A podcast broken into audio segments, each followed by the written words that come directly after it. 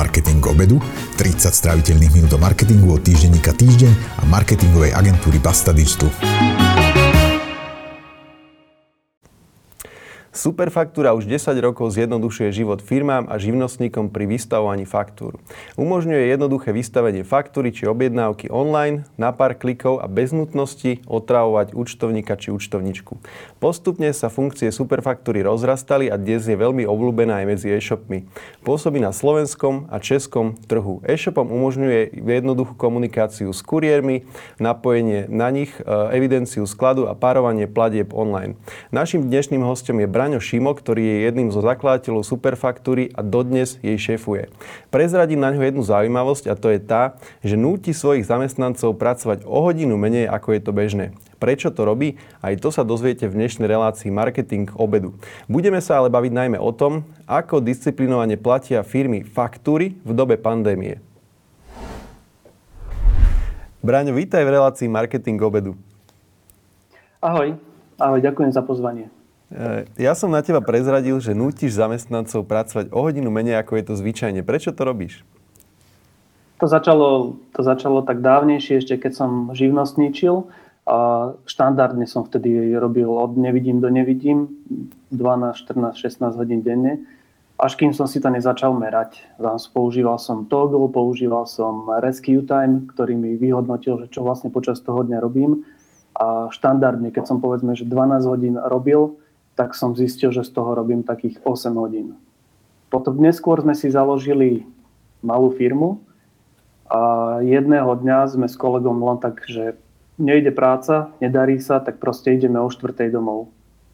A začali sme si to viac všímať a zistili sme, že naozaj nerobíme úplne efektívne, tak sme sa sústredili na to zvyšovanie efektivity, na time management a, a podobné veci. Použili sme všetky rady, čo boli vtedy dostupné na internete. A sme nakoniec zistili, že dokážeme robiť 7 hodín v kuse, akože povedzme, že na plný výkon, tak uh, sme to tak postupne nejak zaviedli aj do firmy, aj pre všetkých ostatných kolegov a teraz to očakávame teda, že budú nám venovať 7 hodín svojho času takmer 100%, nie vždy je to 100%, ale nebudú, nebudú strácať čas pozeraním videí s mačičkami na, na YouTube a podobne. A budú tých 7 hodín pracovať a zhruba o tej pol štvrtej, štvrtej všetci chodíme domov. Nerobia, nerobíme na časy, nerobíme ani, ani cez víkendy, cez sviatky a podobne. 7 hodín. 100% zvyšok je voľný čas. To je výborné podľa mňa. Berieš to tak reštriktívne alebo, alebo e, skôr ako edukatívne, že sa snažíš ich nejakým spôsobom na nich pôsobiť, aby si vážili svoj čas a možno, že venovali sa aj tomu aktivitám vo voľnom čase? Uh, ako bavíme sa o tom, že, že treba udržať nejaký ten balans, že netreba zase pracovať uh, od rána do večera ale nie je to úplne vždy zase tak, že striktne to takto musí byť.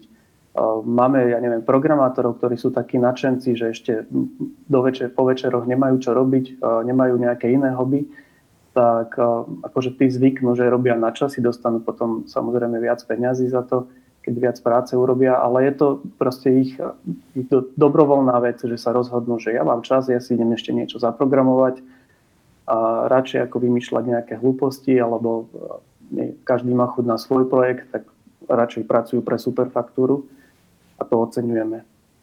A na druhú stranu sú občas také situácie, keď sa pýtam, že a prečo si ešte v práci? Chod domov. Poďme bráň k superfaktúre. Na vašom webe sa píše, že klienti superfaktúry vystavili za posledný mesiac faktúry v hodnote 200 miliónov eur. Čo sú to za klienti, alebo čo sú to za registrovaní používateľia a aké sú to subjekty?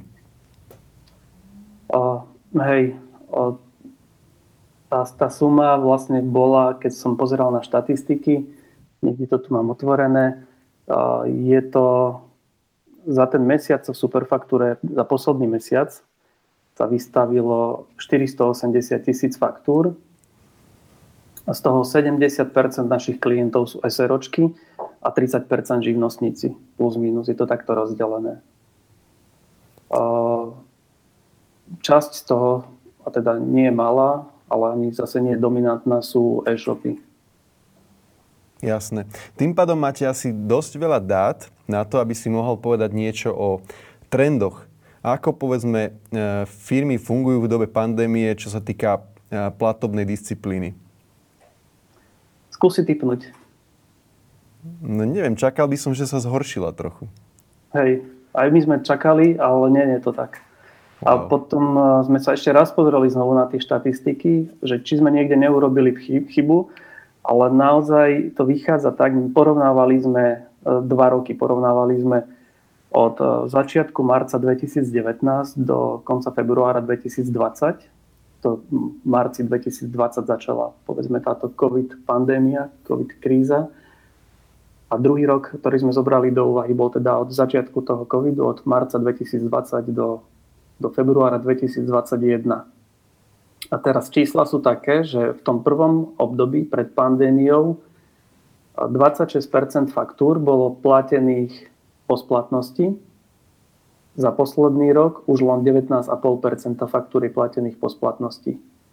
Ale zvýšilo sa čiastočne percento, nie takto výrazne, ale o niečo hej, percento nezaplatených faktúr, ktoré nikdy neboli uhradené to je dosť vysoké, to je pred pandémiou 14% a teraz je to 17%. Takže tí, čo platili na čas, tak uh, platia ešte lepšie. Uh-huh, uh-huh.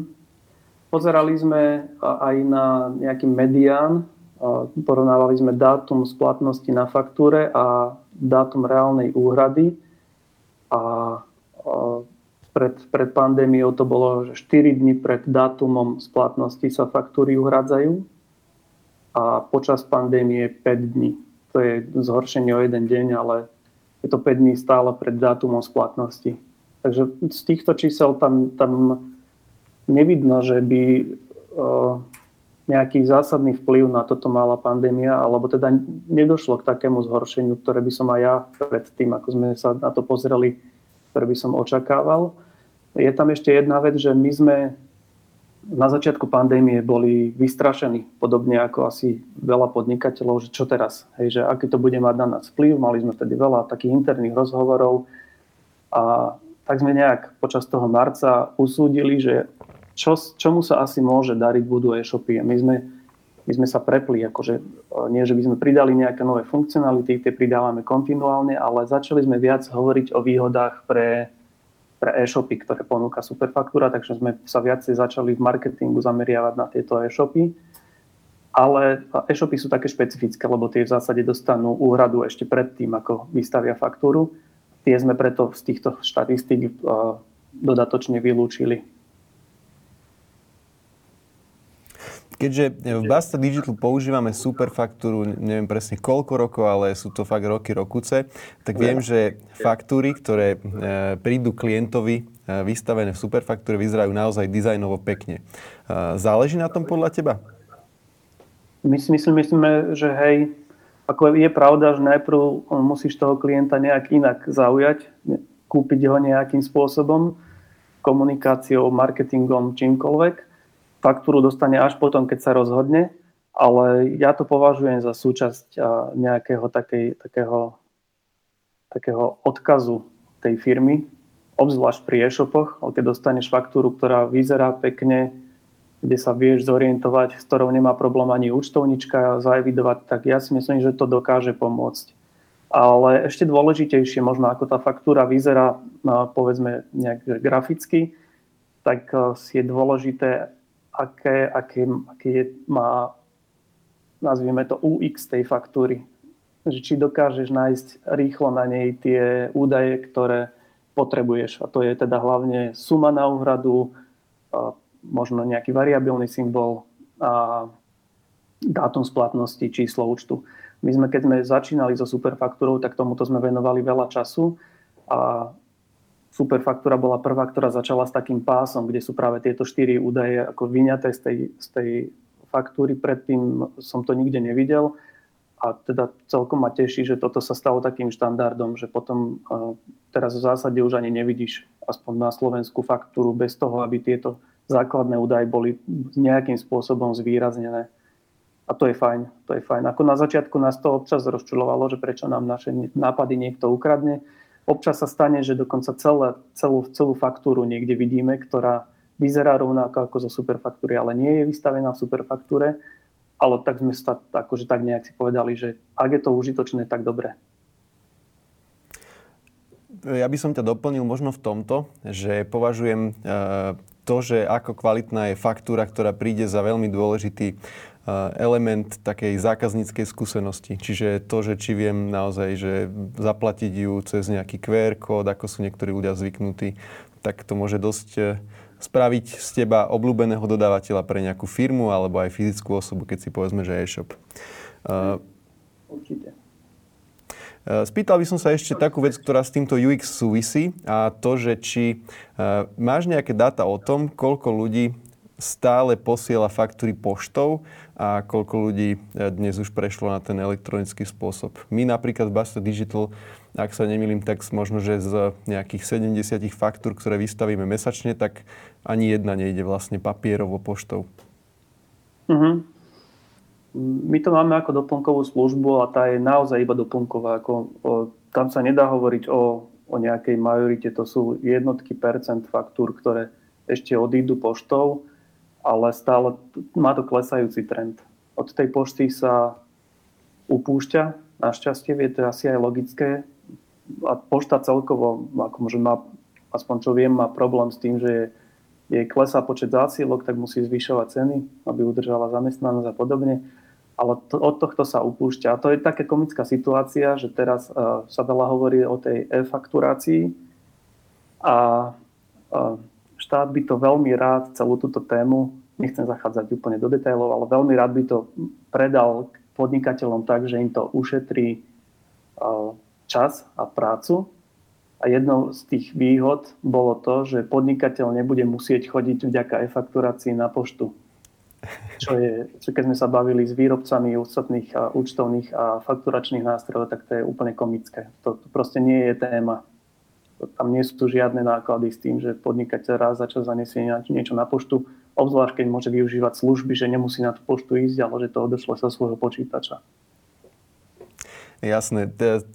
Strihol by som to trochu do toho e, sveta B2B, keďže Superfaktúru považujem za nástroj alebo firmu, ktorá e, v podstate funguje vo svete B2B. Vaši zákazníci sú firmy alebo živnostníci.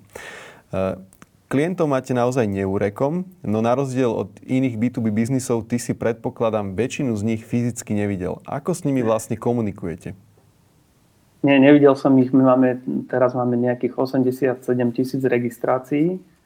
Nie všetci sú z toho aktívni. U nás si mesiac môže používať ten, ten nástroj klient a sám sa rozhodne, aby nekupoval mačku vo vreci.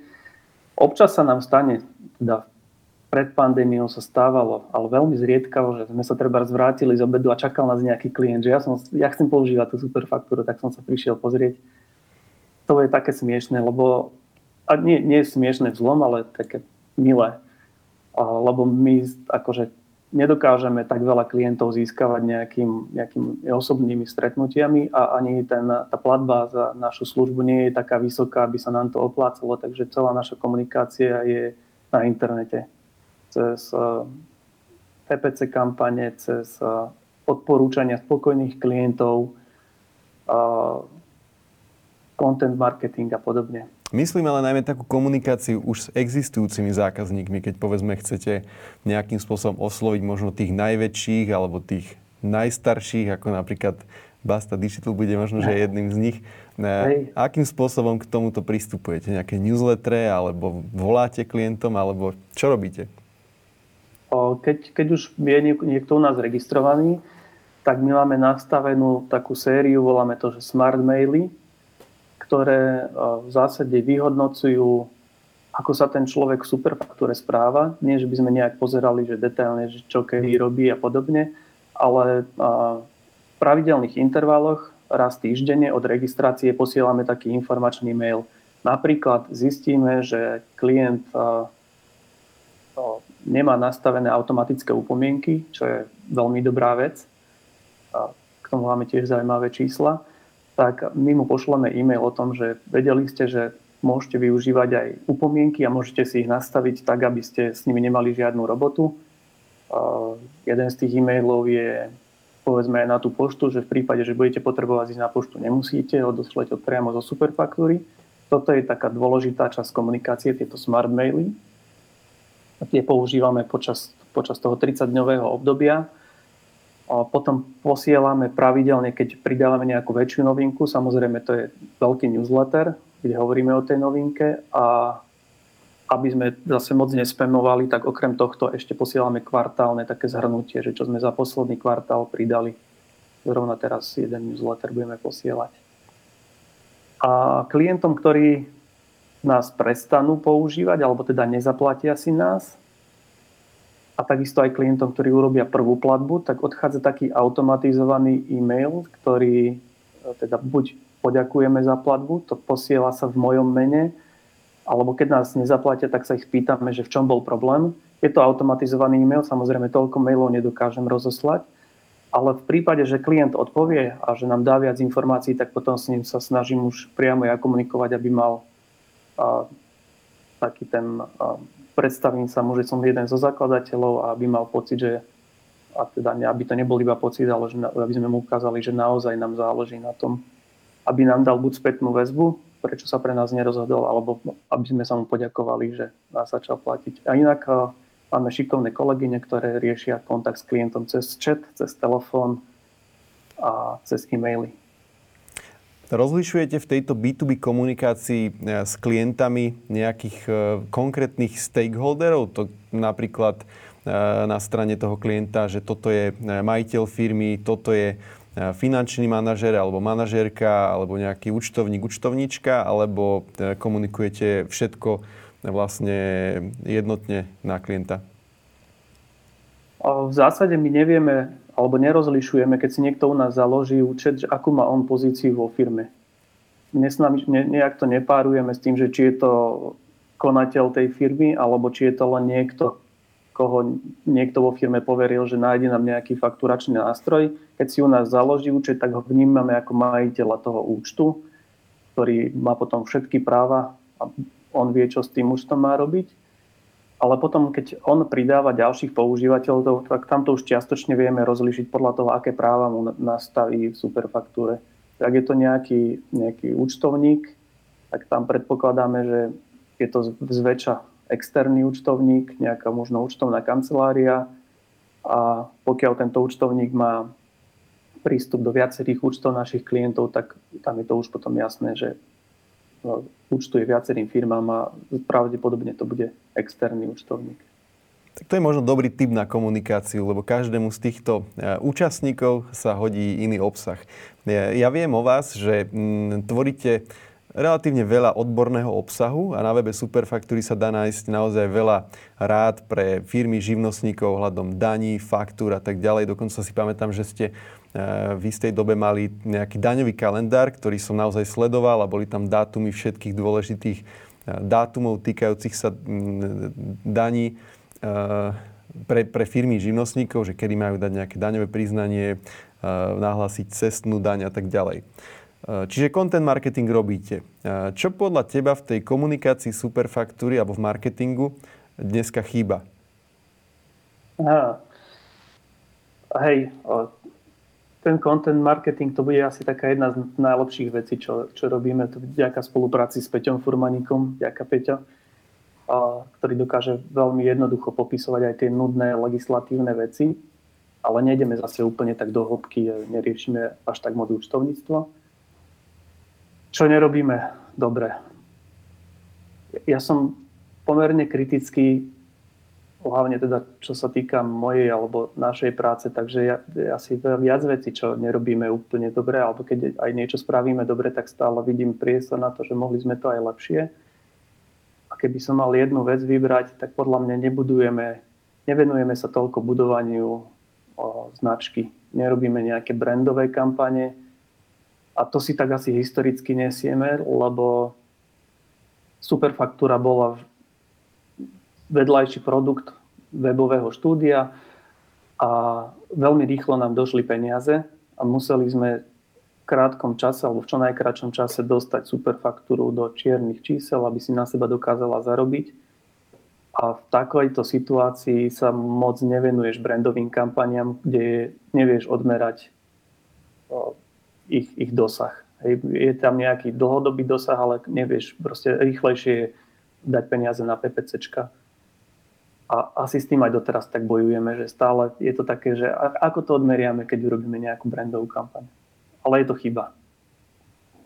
To je Podľa. potrebná asi trošku zmena mindsetu v tom, že nie všetky veci sa naozaj dajú eh, detailne odmerať, najmä nie akože z večera na ráno. Eh, spomínal som, že pôsobíte na slovenskom a českom trhu. Mm, myslím si, že na webe máte, že aj na rakúskom, ale to som si není úplne istý. Eh, prečo nemá Superfaktúra také nejaké celoeurópske alebo celosvetové ambície. Veď predsa e, tie faktúry vyzerajú v každej krajine rovnako, sú tam nejaké štandardizované údaje ako nejaké IČO alebo Company ID, nejaké IČO DPH a v podstate tie faktúry vyzerajú podobne. Prečo nechcete e, škálovať ten biznis na celý svet? No to, to takisto súvisí s tými začiatkami, že my sme si to nemohli dovoliť my sme aj pomerne rýchlo ako zakladatelia museli, to bolo v roku 2011 alebo 2012, sa obzerať po nejakej investícii a to ešte neboli tie časy, kedy sa peniaze povalovali na každej poličke a každý bol ochotný investovať. Že my sme vtedy pomerne veľkú časť superfaktúry dali investorovi za nie úplne veľa peňazí a vychádzalo nám, že na, najrychlejšie, čo dokážeme, tak je spoznať ten slovenský trh a prispôsobiť sa jemu a osloviť slovenských podnikateľov. Takže tam sme moc nemohli ešte vyskakovať a skúšať no, takéto expan, expanzie do zahraničia. Asi sme nemali na to ani odvahu, ale stále sa tou myšlienkou zaoberáme.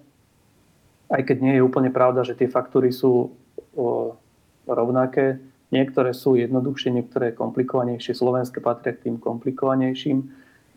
A do hry vstupuje ešte aj to, že v zásade tie trhy až tak moc nepoznáme z toho marketingového hľadiska. Ako si hovoril, my sme aj v Rakúsku, služba je spustená, ale neinvestujeme tam veľmi do marketingu, takže tam nie je ani nejak veľa klientov.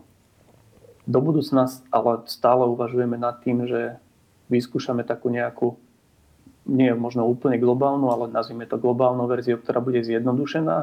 Ale tu nám trošku minimálne v Európe komplikuje fakt to, že tá, tá téma e-fakturácie, ktorú som spomínal, že teraz sa to vo viacerých krajinách rieši, ale v niektorých krajinách to už aj funguje. Napríklad, ako jeden z príkladov, keď chceš fungovať v Maďarsku, tak tam platí niečo také už, ako sa na, na Slovensku momentálne o tom debatuje, že každá faktúra sa musí odoslať štátnej správe a len tá dokumentácia na, na, napojenia na ten systém má stovky strán. A ďalšie peniaze idú do udržiavania toho a do riešenia prípadných výpadkov a podobne. A to, k tomuto začína, tak je, je to taká rozdrobenosť, lebo každý štát si rieši tieto veci po svojom. Takže keď chceš na nejakom trhu pôsobiť, tak toto sú veci, ktoré musíš riešiť. Je to také akože na váškach. Ale stále sa obzeráme po nejakých krajinách. Hovoril si, že, že nejaké intenzívne marketingové aktivity v zahraničí nepo, mm, neposkyt, ne, ne, neposkytujete zlé slovo, ale nerobíte. Nerobíme. Ale e, vlastne tak trochu aj áno, keďže sme sa bavili, že vlastne aj faktúra je takým marketingovým obsahom, hlavne keď vyzerá dobre, je prehľadná.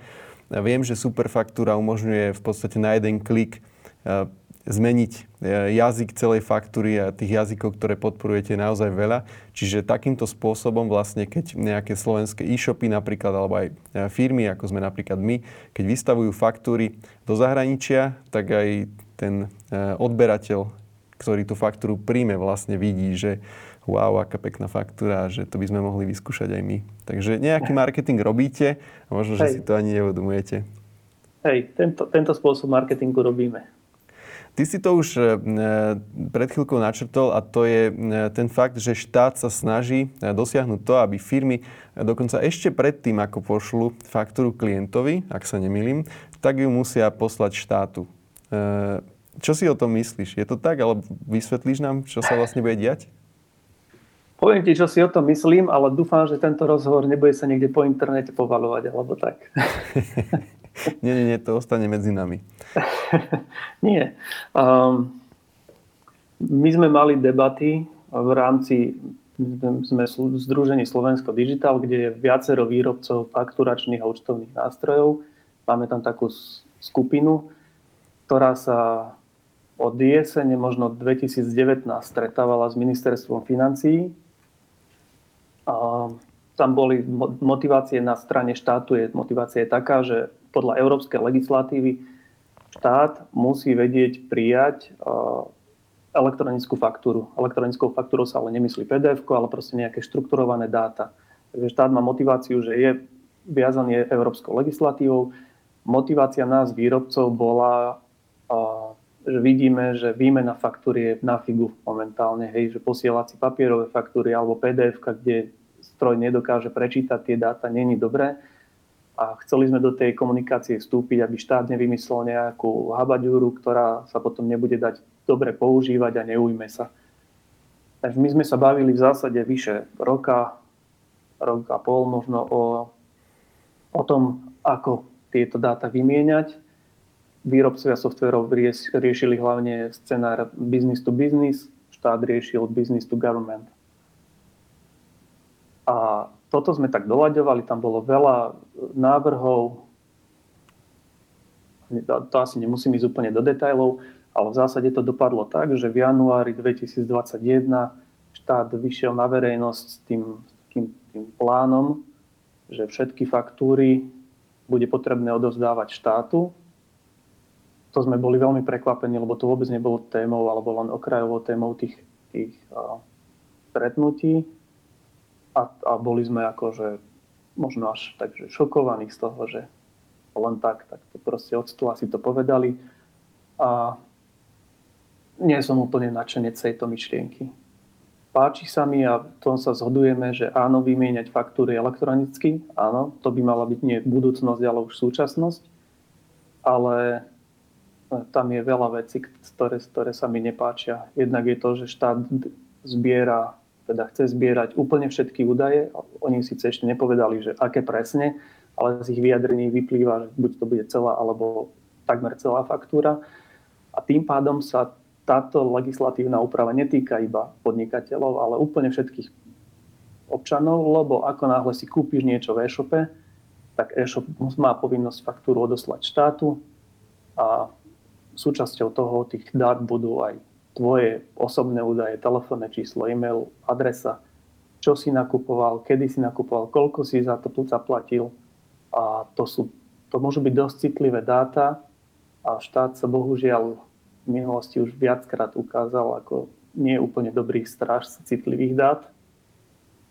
A teraz predstavme si, že sa dostane nejaká a priori zlá vláda k moci, kde sa budú dať tieto dáta nejak kúpiť alebo nejak k ním dostať. Že v konkurenčnom boji medzi firmami to môže byť dosť nepríjemná situácia. Áno, aj marketéri by ich vedeli určite využiť takéto dáta, určite. že kto, kto čoho a, tým, a koľko hej, kupuje a tak.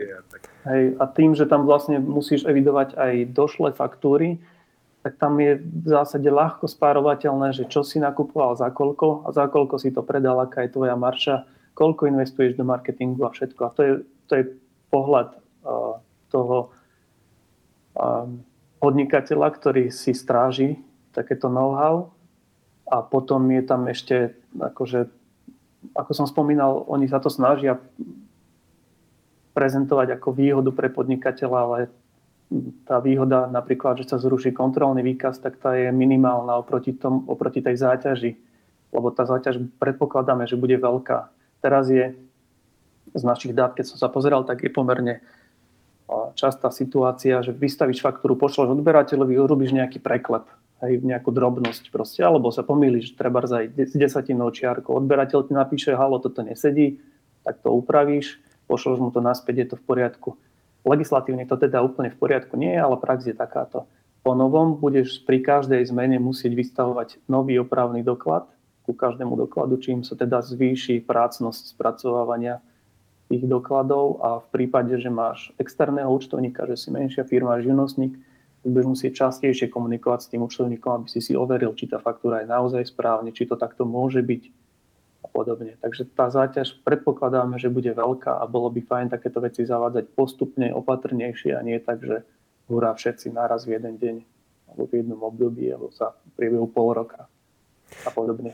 Na, na to nech si spraví každý názor sám. Mňa na tom, čo si hovoril, zaujalo to, že sa budú vlastne tie faktúry e, posielať už naozaj elektronicky, to znamená v nejakom možno, že XML-ku, e, čiže pošle firma firme faktúru pokojne aj v PDF, ale bude tam príloha XML, ktoré veľmi jednoducho bude e, vedieť prečítať povedzme účtovný software bez toho, že ho tam bude musieť niekto nahadzovať a tak ďalej. Správne tomu chápem? Áno, s tým, že to, to pdf je len také voliteľné, lebo štát moc nechce, aby sa posielali pdf Aj keď my sme si urobili taký proof of concept, do pdf sa dajú vložiť štrukturované dáta. A v zásade teraz, keď si ktorúkoľvek aj vašu faktúru stiahneš zo superfaktúry, tak v nej nájdeš XML, ktoré vieš strojovo prečítať. Hej. My sme to proste iba testovali, či je to riešiteľné. A toto sme navrhovali aj štátu, aby zachoval tú bežnú prax, že podnikatelia si vymieňajú pdf ale zároveň proste do tých pdf a väčšina výrobcov, s ktorými sme sa bavili, výrobcov účtovných softverov s tým súhlasila, že hej, urobme to takto, ale štát to odmieta. Takže v zásade štát chce, aby si si posielal iba XML a na svojej strane, aby si využíval nejaký software, ktorý ti to XML nejakým spôsobom vizualizuje, aby, si, aby aj používateľ videl, čo vlastne čo, čo je v tej faktúre. Ale tamto je také škaredé, lebo typicky dostaneš, ja neviem, do Gmailu nejakú faktúru, ale Gmail ti ju nezobrazí, lebo je to XML, takže musíš stiahnuť alebo importovať alebo nejakým spôsobom dostať do svojho softveru, až ten ti zobrazí, že čo vlastne na tej faktúre je. Jasne. Ale hej, takto nejak by to mal, malo byť. Výmena štrukturovaných dát. A potom je tam ešte ten problém, že tie dáta, ten formát je národný. Takže takto dostaneš dáta iba od slovenskej, slovenskej firmy, slovenského dodávateľa a vieš si ich takto naimportovať do svojho účtovného softveru, ale ako náhle dostaneš niečo zo, zo zahraničia, tak buď cez svoj účtovný software, alebo cez, nejakú, cez nejaké UIčko, na ktorom robí štát, tam musíš proste prepísať celú tú došlú faktúru, aby si štátu odovzdal aj tie dáta z došlej faktúry. Na toto by mohla slúžiť Európska únia, že to zjednotí. A funguje to už niekde v zahraničí, takýto spôsob mm, elektronického posielania faktúr? Hej, keď hovoríš o tej Európskej únie, tak už veľa, viac rokov existuje taký, taká sieť PEPOL sa volá a tá vznikla práve na výmenu faktúr. Tá študuje, teda funguje vo, vo viacerých krajinách, ale nie len v Európskej únii. A študuje, funguje aj v... Čo mám s tým študovaním? funguje aj v Južnej Amerike. V zásade tam majú štáty dve motivácie. Južanské štáty, povedzme, typicky Taliansko alebo Južná Amerika, tie s tým práve robia tú kontrolu podnikateľa, či podnikateľ neodžubáva.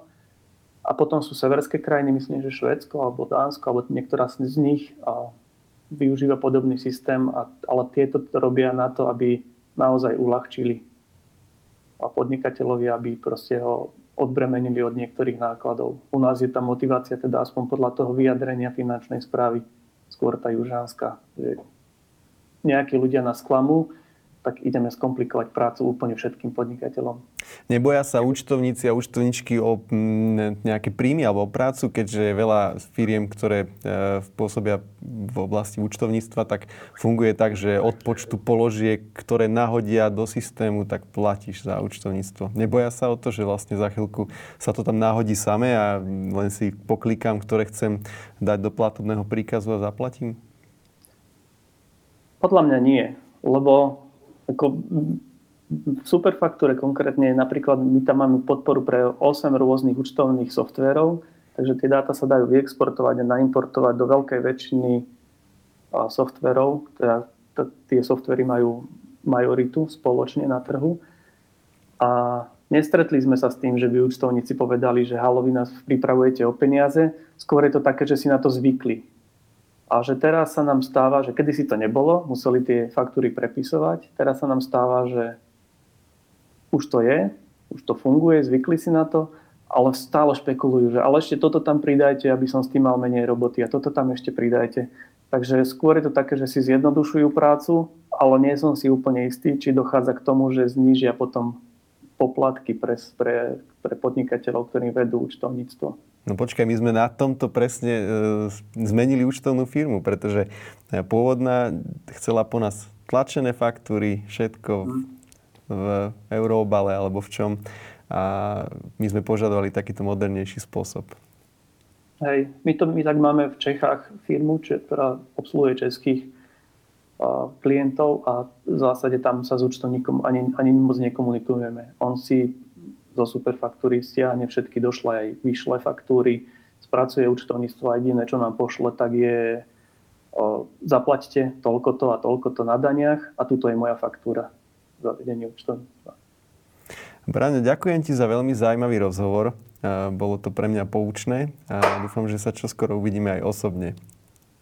A ďakujem aj ja za, za možnosť a snad to nebude úplná nuda.